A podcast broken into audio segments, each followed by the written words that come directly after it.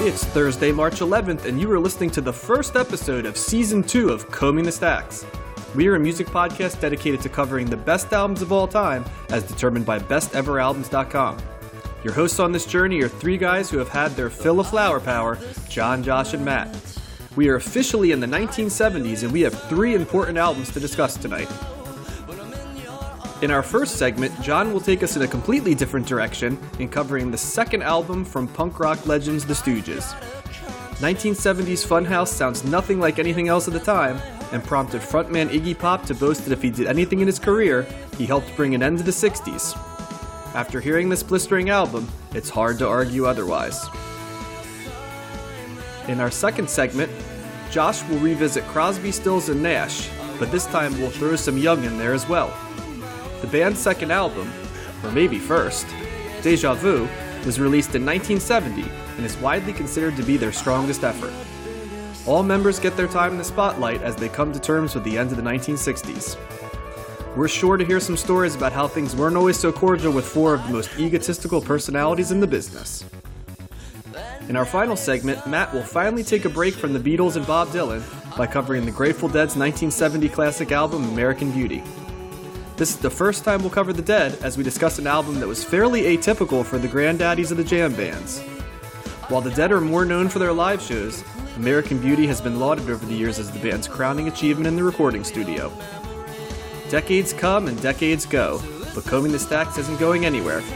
We're excited to see where music goes in one of the craziest times in music history, so let's stop wasting time and get to it. We'll see you inside.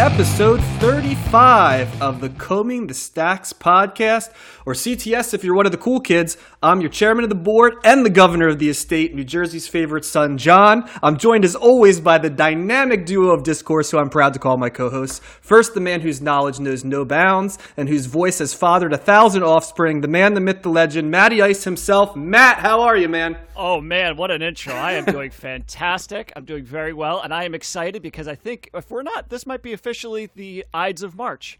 Um, It- so we All talked about the. Ides of we talked about the Ides of October or something earlier, but now Yep. we're definitely it's middle of March. Ides of March. Happy Ides of March, everybody. It's glad to be I'm glad to be with everybody tonight again.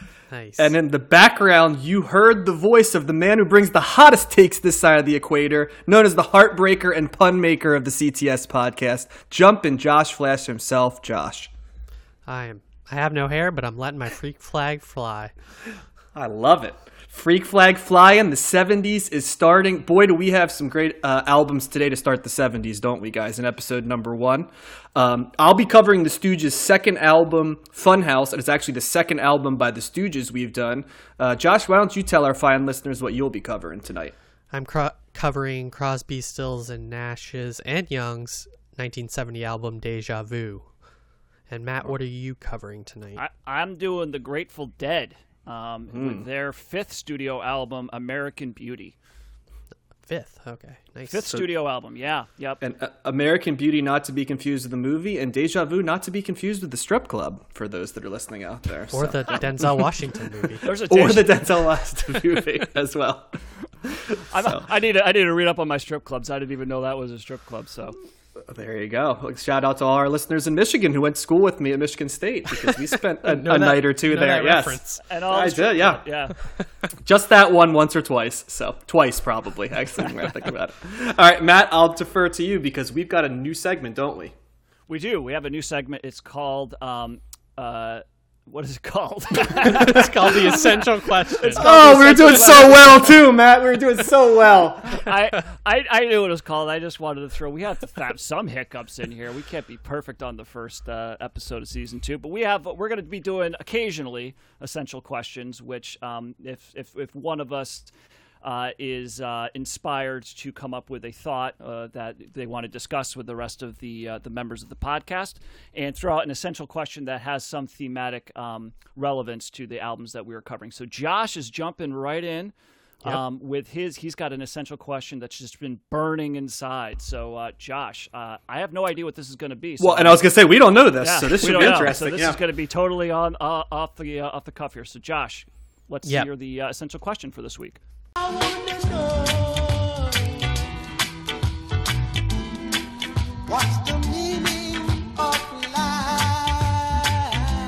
Yes, thank you for that intro. I uh, always uh, take inspiration from the albums that we listen to when thinking about the broader themes of life, and and starting a new decade chronologically also got me really excited. So my essential essential question to you all is, when you think of the '70s, what comes to mind besides music? What events? What people?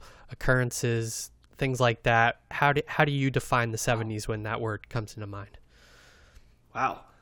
Matt, you want to start, or you want me to? So, Free association. so first of all, um, yeah, that's a that's a good question because I uh, just thinking about the '70s. The '70s, I don't. I have much more of a feel for the '60s and the '80s and the '90s, and the '70s are kind of. I don't know if I have as much of a feel for that. Interestingly enough, I mean, I think it's kind of like a bridge, certainly between.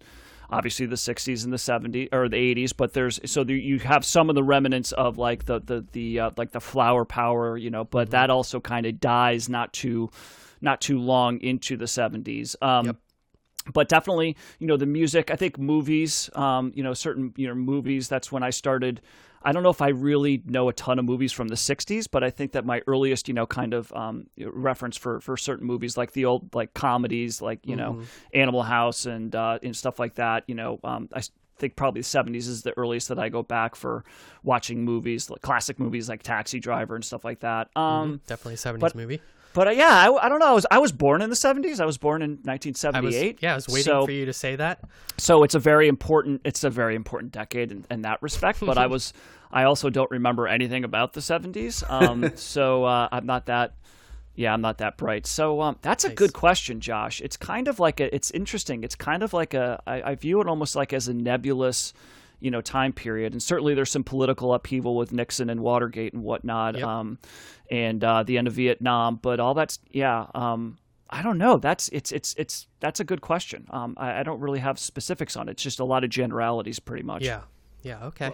John, well, you're a history enthusiast. What are, what comes to mind for you when uh, Well, thinking fir- of the '70s? First, I thought you were going to ask us the incestual question of the 70s. I was like, wow, I'm way not prepared for that question, but it is the essential, the essential question. Uh, I think that what I think of as the 70s is kind of like a loss of innocence because between the 60s and the 80s, the 60s had sort of like an idealism to it amongst, well, let me always start by saying that when we talk about themes of the 60s and the 80s and 90s, when people talk about it, it's very important to think like who the theme applies to, right? So that flower power, sort of, you know, counterculture narrative was not the mainstream of the 60s, which I think people always forget about, right? You know, mm-hmm. most people in the 60s who were young were going to Vietnam, right? They, they were not in flower power, right? I think of the 70s as kind of like a loss of innocence a little bit. In some ways, it's kind of like what people imagine the 60s is, is a tumultuous time, but an actual much more aggressively tumultuous time, in my opinion. There's a lot of, um, you know, there's recessions. Uh, especially starting in the mid 70s to the late 70s, there's um, a continuation of race relations, but after sort of like this idea that people are coming together, it kind of grounds to a halt because of things like um, you know, busing and um, affirmative action for the first time going in and then being challenged. Um, I think women really asserted themselves a lot more in the 70s. Musically, I think of like the budding of lots of different genres that we're going to cover. Like funk is all the way there at the beginning of it. Prog rock starts to come in. We've got krautrock coming in. In the late 70s, you start you have punk, you have the beginnings of new wave.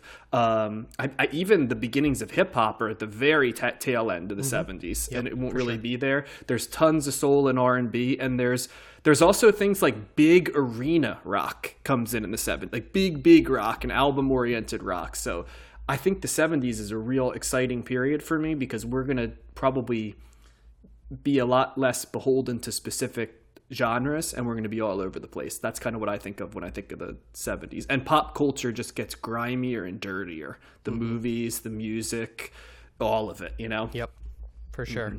Yeah, I think I think of when I was thinking of this, I, you know, think of broadly like the Cold War, right, and and the tensions of that, things like the Munich uh, hostage crisis. That that seems like a big a big event that I think of, and, and even something just like more simply like bell bottoms, right? Bell bottoms and disco, that kind of like fashion. that, disco. Oh god, yeah, I didn't even mention disco and that's another thing, yeah. yeah that um so those just images and even like something like the gas crisis in america you know during the seven in during carter's administration um you know very very uh american centric those ideas a lot of them but but um yeah those are just kind of the images that first popped into my head when thinking about the 70s and then obviously like all the movies the rise of the the ascendancy ascendancy of the new hollywood and and all those uh uh, directors like Spielberg and Scorsese and Coppola and and um, other filmmakers um, making those famous movies. Well, and the movies become adult, right? It's Yeah. like it goes away from sort of classic Hollywood and into the, the young boomer slash slightly older than boomer filmmakers, right? Who are bringing a different narrative, yeah. Yep. So yeah, I thought it'd be a good way to to kick off our our '70s discussion, and uh, we got a lot of good thoughts there. What um what genre of music are you guys most looking forward to cover? I think you guys both know that for me it's going to be punk. But uh what about you guys? Or two tone ska, Matt. Maybe if we get into that. God, I'm gonna be sick on that night. There's no sick days. No. Uh, yeah, I, I, I'm really interested. I'm really looking forward to punk as well. Um, obviously, prog rock. Uh, I, you know, I, I I like the expansion of that. Um, Not music made in Prague. Prague rock. not music made in Prague. Although, hey, I'm not a, I'm not averse to that. If you guys, if we can throw in some actual prog about- rock from Prague, I, I'd do that. How about like that AOR, those big ass hooks and choruses? Yeah, I, I, I'm get? excited Yeah. for all of it. Like, and I, I think that this is going to be. Whereas, you know, in the '60s when we covered th- those albums, the R&B soul genre was kind of was fairly. Um, you know, I knew a lot of the artists, but I didn't know the extent of the music that we were listening to. Um, so I really like that, and I think I'm excited to get into the funk. You know, I think next week we start that right off the bat, right? Kind of early on, we start doing some funk. So, uh, you know, um, and and uh, I'm interested to see, you know, to hear that hear that and learn more about it. So, um, yeah, I, I, I am definitely excited to be here. I think, uh, you know, um, I, I, I would not. I love the '60s, but um, I, I have a feeling that by the end of this uh, of this season, I am going to. It's going to be much harder for me to come up with my top 10 um, albums than it was for the '60s. I think I'm gonna. I think I'm gonna be. I liked a lot of the albums in the '60s, but I think I might be feeling more of the albums in the '70s as an overall whole, um, despite the fact that there's only one Beatles album. So One and what about and it's a Wall of Sound Beatles album, Matt, which I'm really excited to hear about. But Yeah. uh, but uh, Matt, or excuse me, Josh, what about you? What type of music are you excited about listening Well, to? Well, it would be easy for me to say punk and ska because those are the genres I love, but I, I am excited to hear the stuff that I have no frame of reference for and kind of and looking and discovering those new bands and albums that I may have only heard of a name but never a, a song from them. And um, that's part of the fun of this podcast is listening to those new and finding those new discoveries. Got it. All right. Well, I guess I'm starting, huh? I have segment one. Yes, you do. All right, that's Dis- despite what the intro said, yeah. Well, we kind of, we we had this great framework, and here's where probably advanced planning would go more into this as opposed to coming on five minutes ahead of time. But I think we did pretty well with the new. All things considered, we hit a lot of our cues. But you know, it's as punk enthusiasts, all three of us, I believe, especially Josh, I, we like to keep it a little bit, you know, unvarnished. And sometimes about the missed notes are as important as the the clean notes, right? Just just keep trucking like the Doo Dah man. Well, like like the Grateful Dead, right? And also, probably no one would believe in that the missed notes are as good as the uh, as the clean notes as the band that I'm going to be covering in segment one, huh? The Stooges. Mm-hmm. So yeah, so that was a pretty good intro right there. We played that nicely. So we are going to be doing the Stooges' second album, Funhouse, and uh, I in the montage. Uh, I built in the song uh, 1970 in the montage, and I think before this segment, we're going to do "Down on the Street," the tra- uh, the album opener.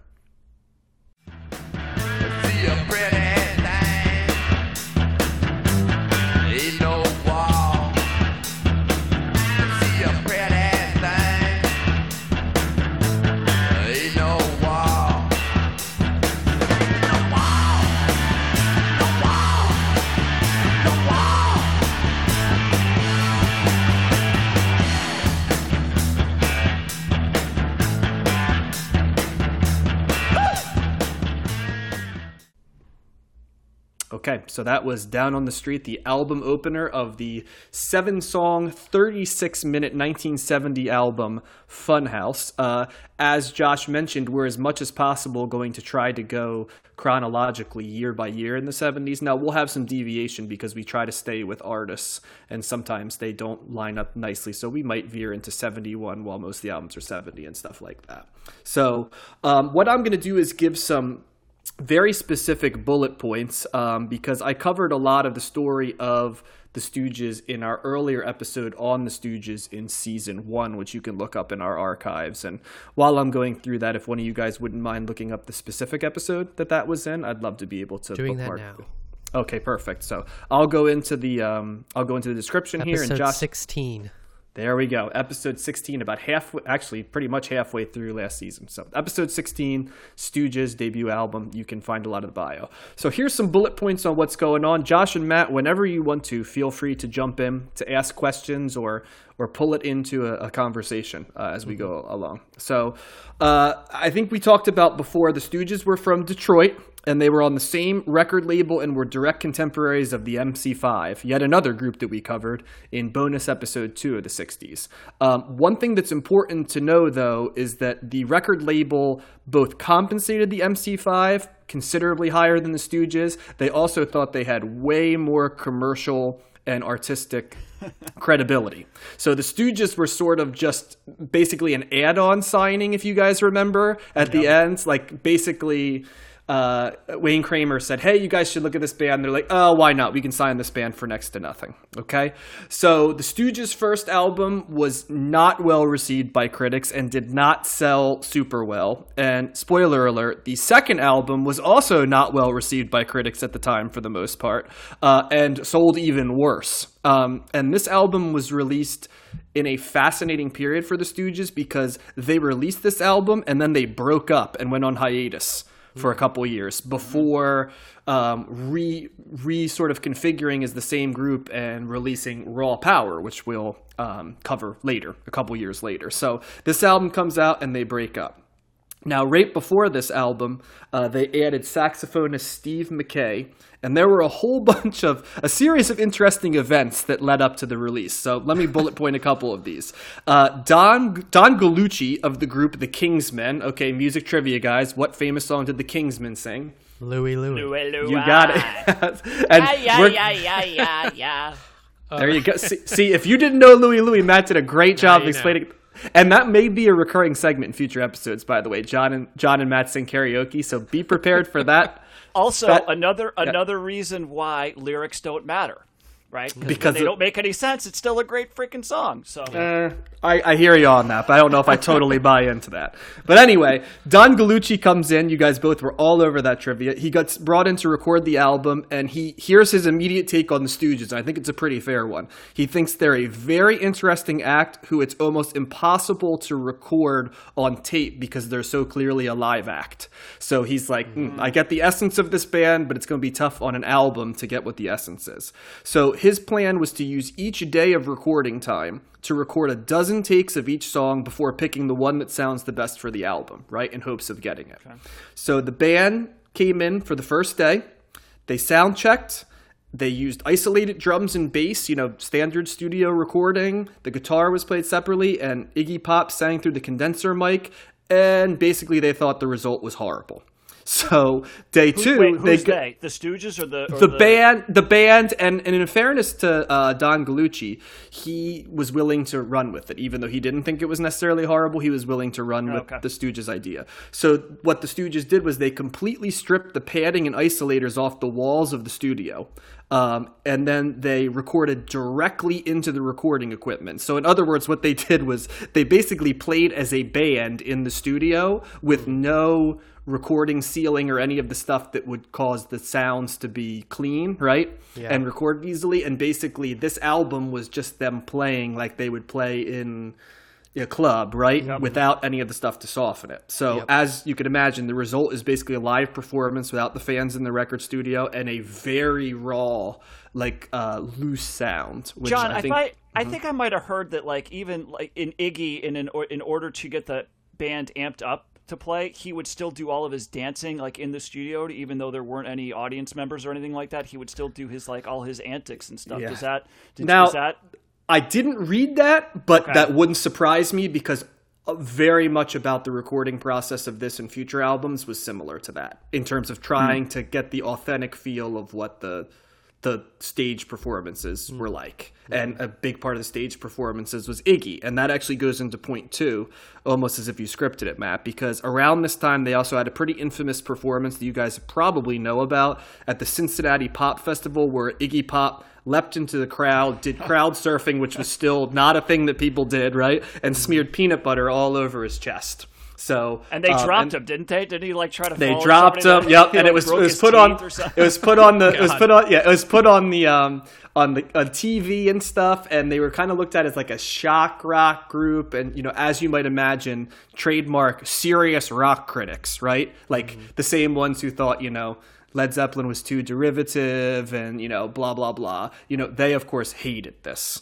Um, these were the same people who retroactively tried to jump in on the front end of punk, you know, because they realized they missed the boat on this. But yeah, so Well, in the fans' were- in the fans' defense, nobody knew what stage diving was. So they just saw him coming at him like, "What the hell is this?" Like, they, There- yeah, they know what to do.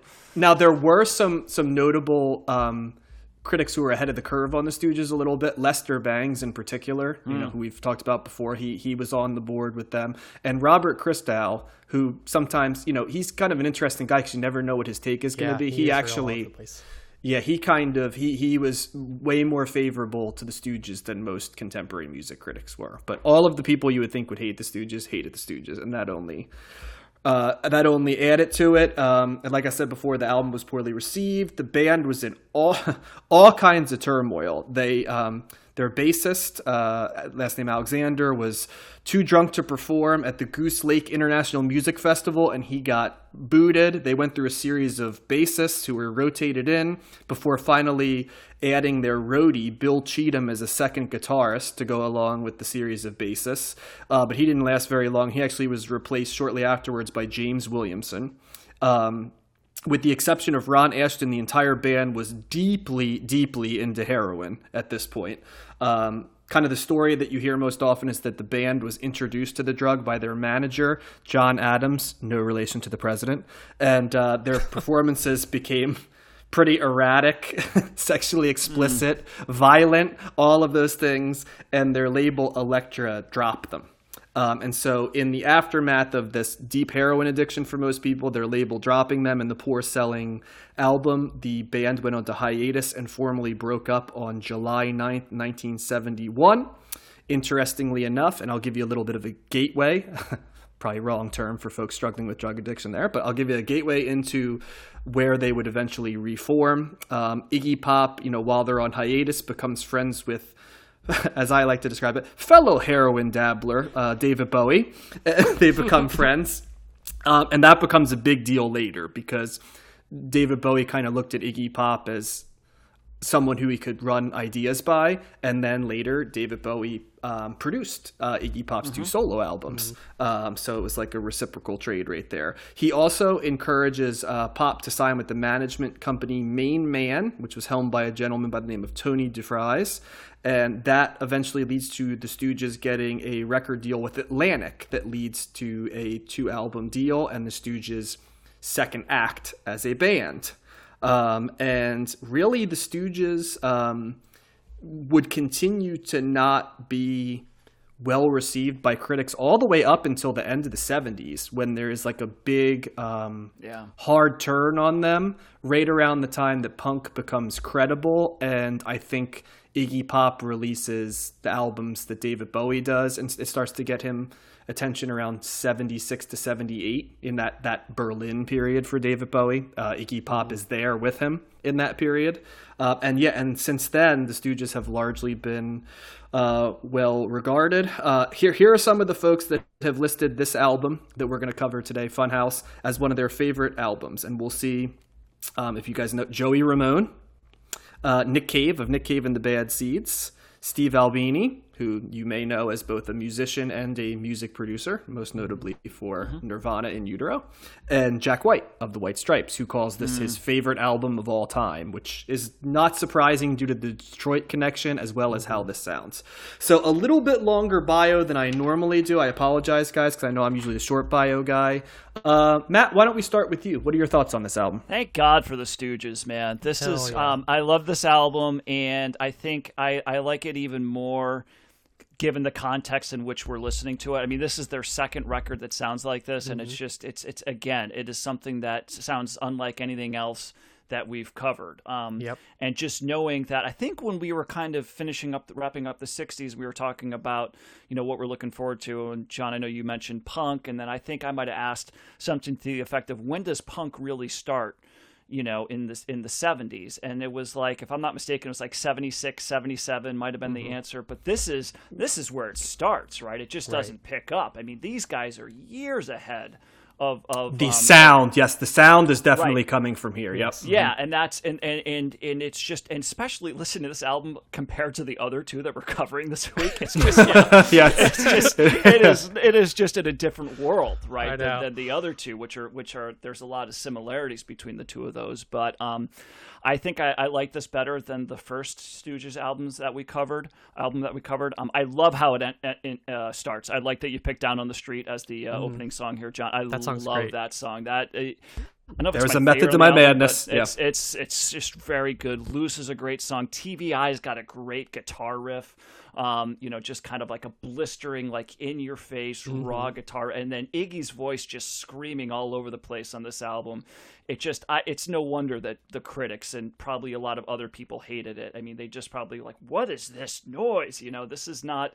I mean, Zeppelin's noise, but like it, it, it's way more grounded in like blues and like melody and stuff and this Mm-hmm. is just this is raw. Um, i loved the song dirt the long song. I'm interested to hear your guys thoughts on that. And one of the things that i liked particularly in that song but i also heard in other songs on here like down on the street and fun house i love the bass playing in this album. Um, the- there's especially in dirt one of the great things it's a long song. It doesn't do a whole lot. It's very psychedelic actually. They do a good job of mixing the psychedelia with the um, with the punk rock in that song um, it's also very sleazy that's an that's a word that cherry kept saying this song this is very sleazy Oh, that's my favorite Iggy Pop word, sleazy. Yeah. it's the stooges right Stick So- it deep inside. yeah yeah, uh, oh boy uh, but Wait till we do the solo albums by Iggy Pop. You think the lyricism here is edgy? Woo! Um, but that bass line in Dirt, it's just it's melodic. It's like a walking. You know, he doesn't have to do that. It can be just a straight ahead bass line, but he's like doing those do do do do do do do, mm-hmm. and it's mm-hmm. just that walking bass line throughout it. I just I really really like. Um, I, I, definitely like the first side better than the second side. Um, I the saxophone part is interesting, but by the time you get to L.A. Blues, it's like that's just a bunch of noise, and I think you might as well just skip over that last track. But um, but I like how they incorporated a little bit at the end of 1970, and Fun Funhouse is just a mess of a song, but it's um, but it all works together somehow, and um, uh, couple interesting things with the production. Like I, I, I, I don't know if there's they've. It sounds like they did some sort of different production between the first two songs and like T.V. Eye because T.V. Eye seems like it's much. It's less crisp. It's it's it's mm-hmm. like it's it's almost like if you're listening to it and you've got it at a certain volume for the first two songs and then the next and then T.V. Eye comes on and it's like why who turned the volume down right? Well, Yeah, I it's- know- I nobody noticed turned the volume down. Can I- It's the production on that. So that Can was I interesting. Can I add one thing really interesting about that song T.V. Eye guys that I mm-hmm. found from it? So there is a cover of T.V. Eye which I had to search out which was fascinating. There was a f- glam rock film called Velvet Goldmine, okay? Oh yeah, it's a Todd And- Haynes movie. You got it. And it's Ron Asheton from the Stooges who plays the bass, Matt, which you notice.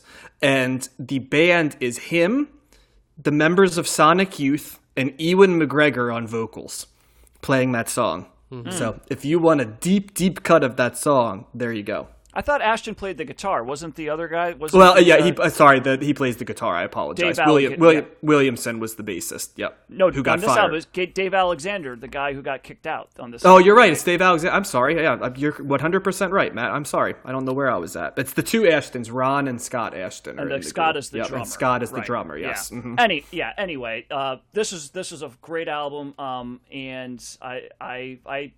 I think initially I didn't like all that noise and kind of the, the messiness at the at the uh, the second side of the album, but the more I listened to it, the more I liked it, and um, yeah, this it's uh, yeah, what a what a great band, great band. Nice. I I agree with you. I was big on the first Stooges album, and I am I think more positive on this album. It is such a I believe they are showing progression as as a band. Um, well, unfortunately, they broke up, but I think they're showing um, you know growth from the first album, and you just see there's so many things in this album that presage other bands. You've got like all of Iggy Pop's like guttural yells and and just movements on you know verbal movements I guess on the on the lyrics, you know, in between singing actual lyrics he's yelling and doing different things. You've got some really good guitar riffs at the beginnings and during the songs and you've got I also noticed the bass a lot on this album Yeah. and and the drums as well and and also the introduction of the horns which i caught me off guard the first time i heard it but i did like it more the more i listened to it it's a, i don't know it's kind of like a, a right turn to throw a horn into the mix of an album like this but That was the you know, design. yeah Well, it's like Sure. a, it's like a freeform jazz kind And of thing. that's that what it he's doing. becomes It's at like the they end. just threw Eric Dolphy in there or Yeah. something. You know, that's he goes Well, crazy if, well, if you remember, they loved that jazz. When we talked Yeah. about that mm-hmm. episode before, that was what Iggy Pop considered to be a huge influence on them. Was like that experimental jazz of the mid '60s. So you're Well, they- not far from the truth there. they nailed it here. So yeah. I mean, yeah, they're they're definitely trying something different on that back half with with the horns and and going into LA Blues. LA Blues is a bit too cacophonous for me, hmm. not in like a a Velvet Underground sort of way, but just too too much. But It's almost also- five minutes too, right? Yeah. So it's also pretty long for that to Dirt- sustain that. Getting to your question, Matt, I thought Dirt was a little bit too long, but I did enjoy kind of the vibe of it. Um, it also, the other artists that came to mind listening to this album, so that opening riff of T.V. Eye sounds a lot like Rage Against the Machine. I think one of It's- their songs. It's funny that you mentioned that because actually Rage covers. It's one of the first things I think of is that Renegades album by Rage Against the Machine. Like this album, by the way, is covered like by a. That's the first thing when I was listening to this. I was like, oh god, every al- song on this has been covered by another band I know. But Yep. the Down on the Street, I don't know how well you guys know that album, but the Rage Against the Machine covers uh, that on Renegades. That's Okay. such a great song. Yep. And then also on Dirt, I, I just, you know, we've seen the Yeah Yeah Yeahs live, and Karen O is like the female Iggy Pop. She kind of makes the same sort of noises and and sings the same way that that Iggy Pop does on this album. And uh, you know, I love Karen O and I love the Yeah Yeah Yeahs, so that's that's high praise. But yeah, this is this is a great album. I just love how you know, I'm so glad we're doing it right at the seven at the beginning with two other albums that came out the same year. Like Matt said, it's hard to believe that these all three Yeah. were in 1970 because this sounds so much ahead of its time. It is very raw, so I could understand why you might not like this album. Um, and some of the songs are a little too long for my liking, and there's no there's no big uh you know as we said on the first album there's no big lyrical uh, complexity or anything. It's it's often him repeating the same lyrics different ways, or you know, it's kind of a one core, one different um two one or two different verses that are repeated on and on. So I could also understand why there's not enough here for you on that front. But from a purely like guitar, like sexual energy, just aggressive aggro energy level, it's it's really great, and I I can't wait to hear you know his his other stuff as well in the Stooges when they reunite.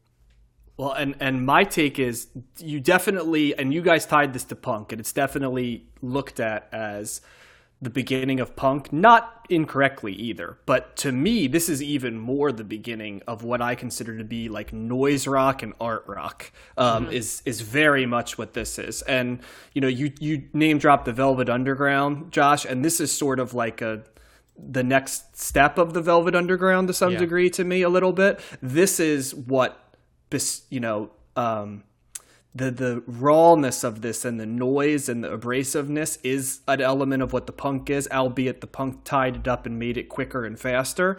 Um, this owes a lot to what would eventually become My Bloody Valentine and Sonic Youth, and it's not surprisingly all of those bands covered the Stooges, and you can see why because you said it goes long, and that's what noise rock is, right? Like five to six minute stuff. Um, what the Stooges do is they bring sort of that raw sexual energy that the Doors had, but it totally like if Jim Morrison is like a you know like somebody who represents like a very attractive version that it's like you might you know what I mean? You might lose yourself a little bit but in a way that's pleasant. Like Iggy Pop is like a like a a bad like hookup. You know what I mean? It's just like version. just just yeah just like sleazy. His lyrics like you said they're repetitive but they're repetitive in I think I read some that they're like Iggy Pop's lyrics are like, you know, having like a drunken hookup that's like a four minute, like aggressive, nat- ugly, you know what I mean? Like, and there's truth to that. And like, I was laughing, but like, when, like, this is the beginning of these just very explicit lyrics that he would use later in the Stooges albums, and certainly, I mean, we're gonna get to like you know the idiot later, where you've got like lyrics like "Sweet Sixteen with your leather boots," you know, "Body and Soul," you know, like it's just whoa, okay, that's a little bit jarring. Um, yeah, that there's that. There's really good guitar parts in this album. They're not overly complex, but they work perfectly. They like they like hit you over the head because they're played in conjunction with the bass and the drums are just thudding. Um, and it, sounds like it would be too much but it, it somehow works because it, it's you experience it as like a visceral um, music listening experience which i think you know, just there was a lot of pretty rock being made in 1970 there was a lot of um, looser free form rock going on. There wasn't a lot of stuff like this that was just hitting something under it was almost like showing you what was to come in the 70s that unsettled sort of raw ethic and the stooges sort of got there before the rest of the decade got there. Um, and that's how i look at this album. This album is like a preview of like you want to know what the 70s are going to start to sound like across all genres for the most part? Here you go. So um, and and that's sort of my takeaway. I really enjoyed this album. I enjoyed it more than even though my two favorite Stooges songs we've covered so far are both on the first Stooges album. The depth of this album is stronger, and so I think this is a little bit of a stronger album. So, what about did, did the uh, did the length of Dirt or uh, Funhouse uh, d- uh, you No. know, bother you at all, John? No. No, because I, I, I um I got what they were going for. And like I, I, we've talked before, Matt, about how there's just certain music I feel like viscerally in my guts, and hmm. if you're gonna play me a long song, I gotta feel it in my my guts, you know. And for me, I gotta feel it like in a certain way. And and the stooges kind of hit me in that way. And the hmm. fact that it's only a 39 minute album also helps because even though those songs are long the album itself is not overwhelmingly long. Yeah. yeah. So, and this album, by the way, if you're looking for covers, I mentioned that Random Sonic Youth one, the Rage Against the Machine one. For those that know the the punk group The Damned, uh, their debut album has "I Feel Alright" as a cover, which is an awesome cover of it. Um, I also immediately recognized like Depeche Mode covers "Dirt," so it's like as you're listening to this, Yeah. it's like one song I'm aware of from other albums to begin with, and that's without even looking at my research. Like I was like, oh, okay, recognize that. I recognize this, and I ended up looking, and, and the, this album's been just covered by a jillion people. Not to mention how many like video games and stuff it's been in as well. So, yeah, I got I got to say too, for the amount of times that he says at the end of Funhouse or was it 1970, I feel all right. I feel he doesn't sound all right. He actually sounds quite the opposite. So. Well, th- that's the, that's what the album the the song is not about feeling all right. Yeah. You know what I mean? It's like when somebody who's drunk or high keeps telling you over and over again, you know, I'm all right. I'm, I'm all. good, that's man. what that so- that's what that keys, song I'm is. fine, basically. fine, yeah. that's what that song basically is. You know, just like how Funhouse. I you could probably guess what Funhouse is about. Yeah. You know. Well, I think it's I think it's important since we're doing these albums um, in in chronological order. It's we making sure that we get the uh, Mm-hmm. the, the ranking in there. This is ranked 48 Oh, right. in the 1970s and nine in the ni- in the year 1970. Um, Yeah, you're going to so be our guy right for that this season. Yeah. Yep. So we're right in the middle. 202 overall. So this is almost in the top Wow. 200. I mean, I think if I, I think I, I always look at the Rolling Stone uh, top 500 Yeah. as well. Mm-hmm. I think this is this is like 87. I Uh-huh. think, um, and so this was pretty highly. This is top 100 in the in the Rolling Stone out, uh, list as well. so and a lot of the voters for that are musicians, and musicians love this album and love the Stooges in general. Uh, you want to hear another remarkable stat before I kick it to you, Matt, to do your segment? sure. You know how many copies of this album were sold through March 2000? March uh, 2000. through So March 20, 2000? tw- so basically 21 years ago, pretty much exactly. Oh, so still in the album buying era, right? I, I, I'd say it's under a million. 89,000. That's it. That's it. Oh how about God. how remarkable is that? Now, I yeah. So if That's- what's that that's line about the. Velvet Underground that it sold so few albums, but all of them started a band? That's even more remarkable. Yeah, that jeez. eighty nine thousand copies of this album, as uh, the the link for that was um, an article written in two thousand that looked at it. So remarkable, pretty remarkable, but. A very good album. I think all of us agree this is one you should listen to. It might not be for you, but you should listen to it just to say you did. Support the artists that you like. Also, buy their albums.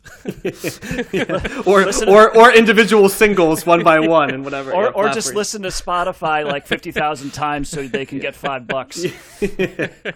which is probably what they made on those eighty nine thousand dollars Yeah, for everything on exactly. Spotify. Well, Matt, going in a totally different direction. Let's talk about the dead. You're not kidding. All right, before I get into this, guys, let's do a little let's do a little free association here. Mm. Activate Oh. prior knowledge. When I when someone mentions to you the Grateful Dead, what are the uh, images, the ideas that come to your mind? Josh, we'll start with you. Dirty hippies who follow the band around. Yep. Yeah.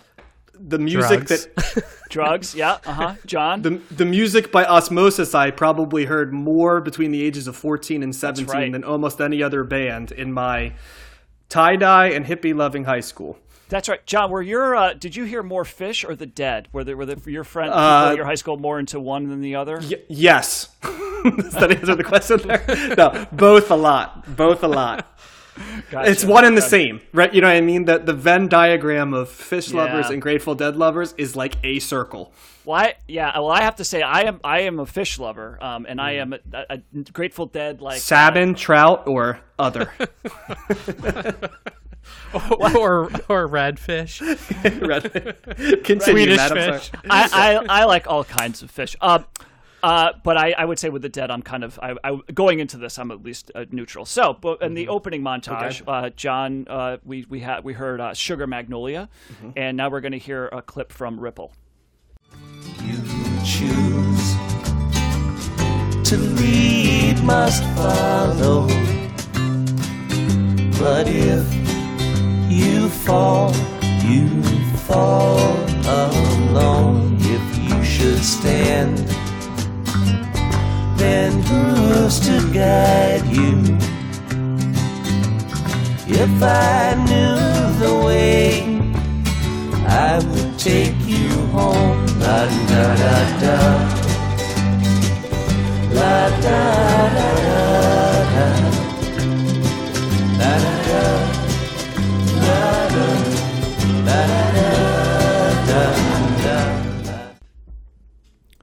So the Grateful Dead, yes, those things that you guys had mentioned are. are, are I have other ones too. Oh, but uh, oh, yeah, go ahead, Josh. What else you got? really long songs Yep, I was uh-huh. going to say that. Blues Yeah, Driven like is another one for me. Yeah. and like uh, you know bootlegs, like the out- studio albums Yes. not capturing the Yep. the true essence of the band. Yeah, absolutely. Yep. I also those- always remember that Jerry Garcia, I think, is has uh, less than five fingers, right? Yeah, he's if I missing. remember correctly. He's on Two his- of them, right? On his strumming, I think it's just one on his strumming hand. Okay. Um, it's his. I think it's his middle finger. He's missing Mm-hmm. not the whole finger. He's got. He's basically up to the first knuckle, and he's, so he's missing the, the second half of that finger. Um, but Okay. He doesn't need that. To, he holds the pick with the other with the thumb and the and the forefinger, so he that didn't really bother him. But um, anyway. So the Grateful Dead. This is the only album that we're covering proper. I think we're going to do a um, an album through uh, the, a bonus episode. Um, but this is their fifth studio album, American Beauty, and this is um, it's it's it's widely regarded as their best album. It's also very not. Um, indicative of what the Grateful Dead is known for, which is mostly their No. live shows, right? So their live shows are certainly very jammy. They go, they're long, they're improv. Um, they don't the set lists. I've, I've always found this interesting interesting about this type of band. This is what Phish does as well, which is their set lists are not predetermined. It's all they just draw from the songs in the moment. So every show is its own thing, and that's where the fans really started um, you know sharing those tapes right they would they would uh, they would allow the fans to come in with all kinds of recording material fans would record it tape it pass it along and that's how the that's how people would listen to their music and that became the scene and that's part of the, what the grateful dead is they as much about the music maybe even more so the, the grateful dead is a lifestyle right this is Right. and this is one of the things that I've always found very interesting about Phish because it's very similar with them as well. But this is where it started. Um, and the other thing that I would say that the Dead are very much responsible for is the um, is is the concert atmosphere, right? So and and, and things like. Um, not just the show and people traveling, but like the the shakedown street, like the area that all the merch happens, right? People just selling their grilled cheese sandwiches and their and their drugs and their shirts and all that, and the and the hours that people spend in the parking lot, you know, leading up to a show. Um, and uh, and that's very much what the the spirit of like shows that you know festivals that came around later on, like Bonnaroo and you know and uh, you know Burning Man and Coachella and stuff like that. That that's you know it's it's, it's the scene, right? And that's um, and that's really what the Grateful Dead kind of started um, and and really made unique to themselves. So um, little history about the band. Uh, it actually started off as a bluegrass band. Jerry Garcia first started playing the banjo. He was very much into bluegrass music, and he started a band called Mother McCree's Uptown Jug Band, um, which Josh I did not Oh. find any mention of actually somebody playing a jug in that. No. I don't I don't know. How about an electric jug? I'm sure it was not an electric jug. It was a traditional bluegrass type band, um, and they did that. You know, they became very, you know, very good with their instruments. But it also bothered Garcia because he didn't like how everything was so technical and constricted. He wanted to actually explore different things and have a little bit more freedom to play what he wants to do that Mm-hmm. improvisation, and so they started a um, electric band. They picked up electric guitars and um, changed their name to the Warlocks. And here's a CTS trivia: What other band there had the first name of the Warlocks? Josh might sh- should be the one. yeah, it's a band I covered. It It's- is, yes. Dang it. It is. And we've mentioned them today. We've already talked about them. In fact, in the last segment. Man. I heard that the Doors. Uh, who else did Josh mention? Led Zeppelin. Nope. Is it? The the Velvet Underground. Oh, the Warlocks. Wow. Yep. Okay. So they uh, so they knew that. So they changed their name and they became the Grateful Dead because they were just sitting around and Jerry Garcia opened up a dictionary, pointed his finger at the first thing he saw, and it was Grateful Dead. And Can I share one thing real quick, name for the band? Yeah, sure. There's just certain bands that we've covered in the 60s that I, I joke around a lot where certain songs I hear from the 80s or 90s, I hear the video in the background when like I hear the song, right? Mm-hmm. And there's certain bands we covered where like when I hear their name, I feel like I want to play a song clip for them. And every time I hear the Velvet Underground, I think of like Sunday morning for some reason. That's like it's so I almost feel like there's certain groups that we're going to start referencing. Well, with that. throw it But in there, continue. Josh. Yeah, in the, in I'm- the, the yeah. editing. Josh should throw Yeah. it in there. Yeah, I can Um,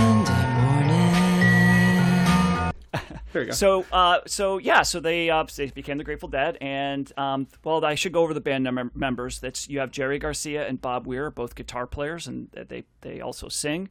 Phil Lesh is on bass and also some vocals, and they are the three primary songwriters in the band. You also have Ron Pigpen McKern McKernan, um, and Pigpen Named for the future fans, is that?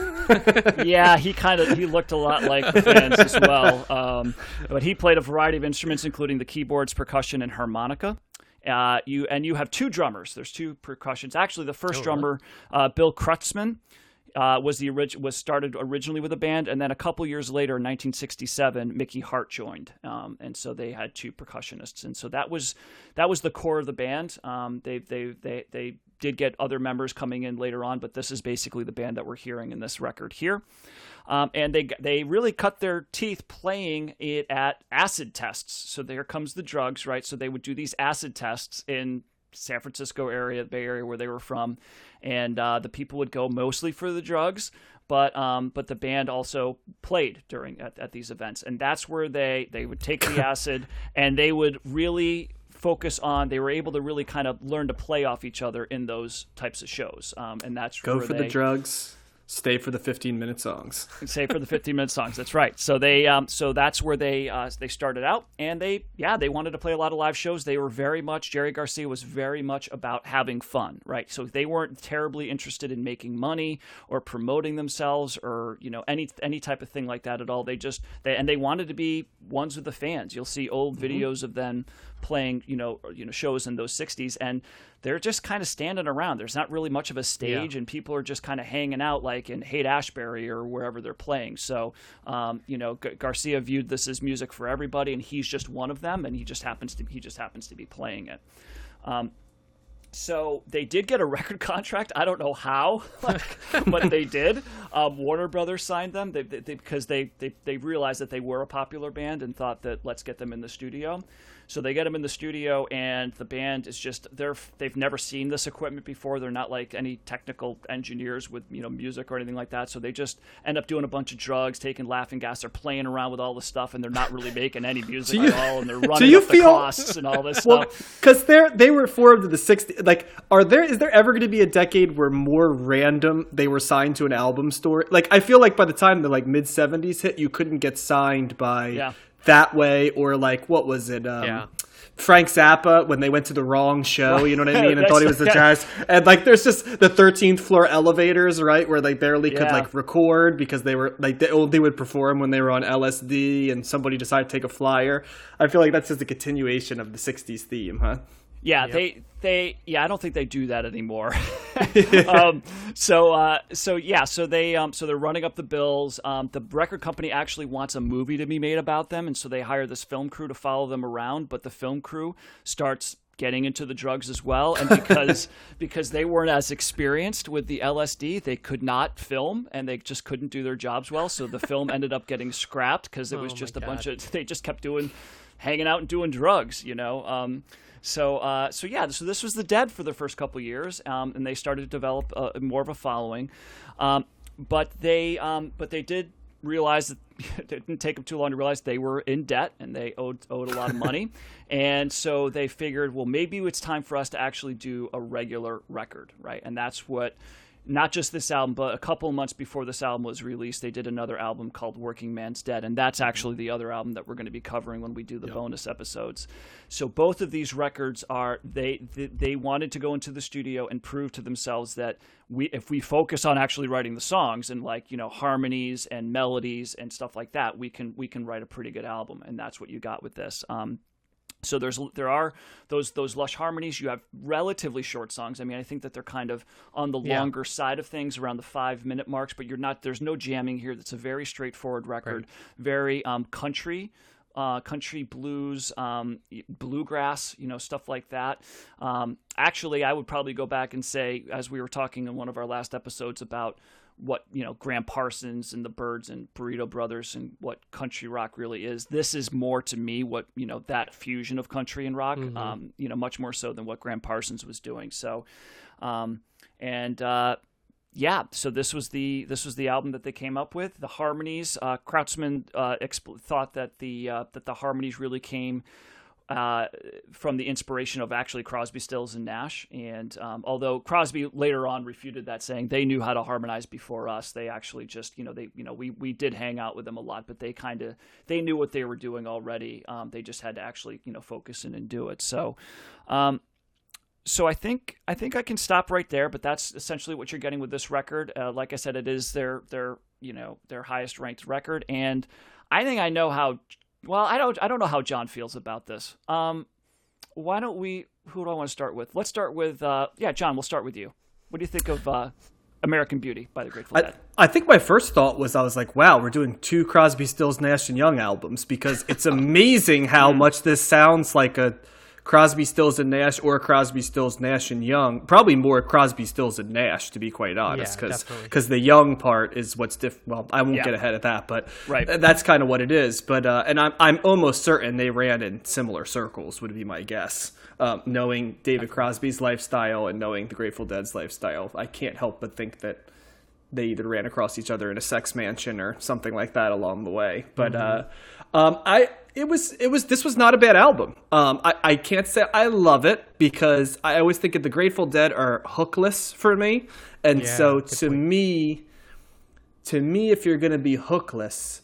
I need it to be a really interesting song if you're going to be doing it over and over again. And I think after, and, and you know, I mentioned before that the Byrds are kind of hookless at times, but I, I kind of was picking up what they were putting down a little bit more than the Grateful Dead. Now, with that being said, the blues driven rock and the guitar playing um, was solid. And uh, as much like with Phish, when I listened to their studio albums, even though, you know, hardcore F- Phish and Grateful Dead fans would hate me for saying this, including those that are friends with me. So I apologize to those that may be listening. But um, I do like their albums more than I like the live experience um, because it refines what I like, what what's good about them, and cuts out a lot of the excess, which I uh, do not connect as much with. So, um, you know, I'll expand on that down the road. But I think it's a it's a good blues album, guitar album. It's very much a continuation of what like a Crosby, Stills, Nash uh, were doing, as well as even like what Simon and Garfunkel were doing a little bit um, in terms of the harmonies. Um, I know not universally across all their albums, but this one um, seemed to capture that. Yeah. So so uh, I I did. I, if you thought I was going to say I hate this album, Matt, I did not hate this album. Um, That's why. I that's would- why I hesitated because it's not Yeah. a. It's not a traditional. It's not a jam band album. Yeah, this actually marks the first time I've ever heard this. Al- I've heard songs on this album, like "Truckin' Oh, sure. and stuff, before, but I haven't heard the whole album uh, and uh, a, couple of the other songs. But I haven't heard this whole album in total, and I haven't heard "Workingman's Dead" entirely either. So I'll be interested to do that. But yeah, I it was it was certainly pleasant enough, and I would say right in the middle um, in terms of how I feel about it. All right, and just to say, yeah, because I, I, didn't pick any of the, or you didn't pick the um the, the big songs from this, but this has uh, "Friend of the Devil" and "Truckin'," Yeah. and "Truckin'" Yeah. was their "Truckin'" was their biggest hit until um they did "Touch of Grey in the '80s, and that one actually, cra- I think that one cracked the top ten. Which sounds nothing like the Grateful Dead of the rest of uh, the Yeah, period. As every right. Grateful Dead fan on Earth will make sure to let you know. Well, and on "Workingman's Dead," you've got like Casey Casey Jones is on Casey, that. is that's on what that I always song. think. Casey Um, Jones is the second. another- I think of there's that as their. Yeah. Yeah, there's another um, big hit on that as well. But uh, yeah, so um, Josh, what about you? Yeah, I'm so glad you did that free association because I have a lot of those words written down: lifestyle, legacy, Yep. culture, you know, things like that. So it was hard. It was that was one of the big things about the Grateful Dead. It's hard for me to separate those thoughts with the actual music, and I'm glad we listened to this album because I didn't hate this album. I thought it was pretty solid, actually. Now, if the live shows are nothing like this, I'm probably going to hate the live shows if they, you know, if I ever saw a Grateful Dead show or went back in time or whatever. Well, they but- play a lot of these songs in the live shows. That's the thing, you know. Yeah, this, but if this they stretch still, them out, But they stretch Oh, them yeah. out 17 more minutes. That's the that's the difference. Yes, they do. Yes. If you And hear that, they Josh, throw and you're like, and- sounds awesome, then you'll like it. If you hear that and you're like, ugh, then yeah, there you go. And John, it's not like that when they stretch it out. It's not like they're throwing those hooks in at those times. You know what I mean? Right? No, It's the opposite. yeah. Right. They can play the same guitar riff for six minutes. Is what I the first thing I've always noticed about the Grateful Dead that their their um, commitment to one note is amazing. and and I liked it because they clearly have talent, right? I loved the the harmonize harmonizing is really good. It's it's Yeah. it's um good that they have you know three musicians who can harmonize. You know, not one band can hardly have one musician that can sing sometimes. So it's nice that they have all three, and I think they on this album some of them take lead on different songs, which Yep. kind of mixes it up, and I appreciate that.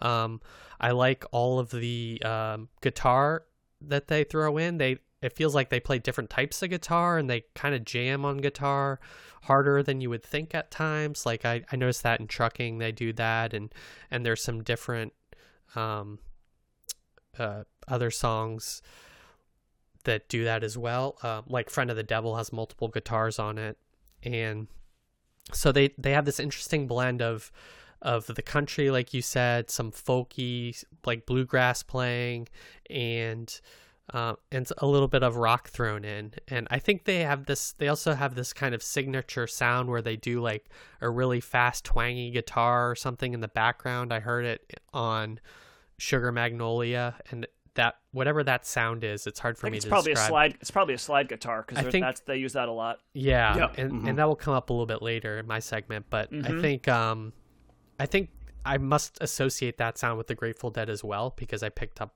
that was like a, you know, it was kind of like a, I don't know, touchstone for me when I was listening to it, and um, you know, and they throw piano in songs too, which is nice. Uh, broke down in Broke Down Palace, they did that. And the other thing I liked was that they just well, let me see. Let me let me back up, Matt. I think I liked uh, like every other song on this album. It seemed like there was something that resonated with me on one thing, and then the next one I didn't like as much. I liked kind of the faster paced songs, No Surprise. I didn't like the ballady ones as much, but I think my favorite song is actually Ripple, which kind of Yeah. contradicts that narrative. Um, but it's just kind of a beautiful, a nice little beautiful song. Now I couldn't, you know, if they played it for 20 minutes, probably hate it, but it's nice on here. And and Truckin' is just kind of a nice, uh, upbeat, jaunty, like fun song, and you just want to, even though there's no hook. I mean, there is kind of a hook in that song, but you you just want to keep singing it. So I was I was pleasantly surprised. I guess I hadn't really heard a lot of Grateful Dead, just knowing them by reputation and knowing Casey Jones and whatever other one song they throw on the radio when they whenever they play classic rock stuff. But it was nice hearing them like concise, condensed on an album like this. So Yeah. you know, kind of tentative, positive vibes from this album for me. Okay. All right. I suppose that's as that's as good as I'm going to get from you guys, so I'll take it. Um, I, I would, say, and I didn't. I, I knew some. I knew obviously. Uh, I think I knew Box of Rain, Friend of the Devil, and Truckin' really. Um, and I had, a, I do have a couple of like live albums that I'd like to listen to here and there. So I knew some of this. Maybe some of the other stuff uh, has come across my Um, I played it at, at one time or another, um, but I certainly didn't really know this album going into this. I got a guy who can help you with that, by the way, Matt. I'm sure. You, yes. Um, I love this record, and, and if this was if this came out a year earlier, this would have cracked my top ten of the '60s. Uh, th- Yeah. I- Wow, th- okay. Yeah, this is great. This is Not right surprising, though. It does This seem kind of right up your alley. it, It's so good, and it's and and I, you're right, John. I didn't. I'd never thought of that, but you're, there there aren't really hooks here, um, and I usually like hooks, but I just think that this is done so well. I think that there's still really strong songwriting. I think the sound of everything, the production is really good. I think they're really doing an excellent job of melding that country, and there's bluegrass in here too, Josh. Where you're talking about like "Friend of the Devil," there's mandolin in there, Yeah. right? You know, that Yep. that's a very you know bluegrassy sound. Um, the harmonies, even though I love Phish, I will never say, oh, they're really good singers and they harmonize really well. Part of the joke about Phish is they when they they harmonize, it's kind of like, yeah, you know, it's not very good, and they kind of know that too. But that's everybody's kind of. I always okay thought it, you Phish know? was like if you took the Grateful Dead and took out all the stuff that the Grateful Dead was good at. Yeah, and, and I and, and Phish never did an album like this to my. You know what I mean? Like, it's, Yeah. so- No, so no, no, this- no. So this is like, I, yeah. I mean, it, it's exactly what it what it is for people like you guys who really don't aren't into the scene, the jam band stuff, like whatever.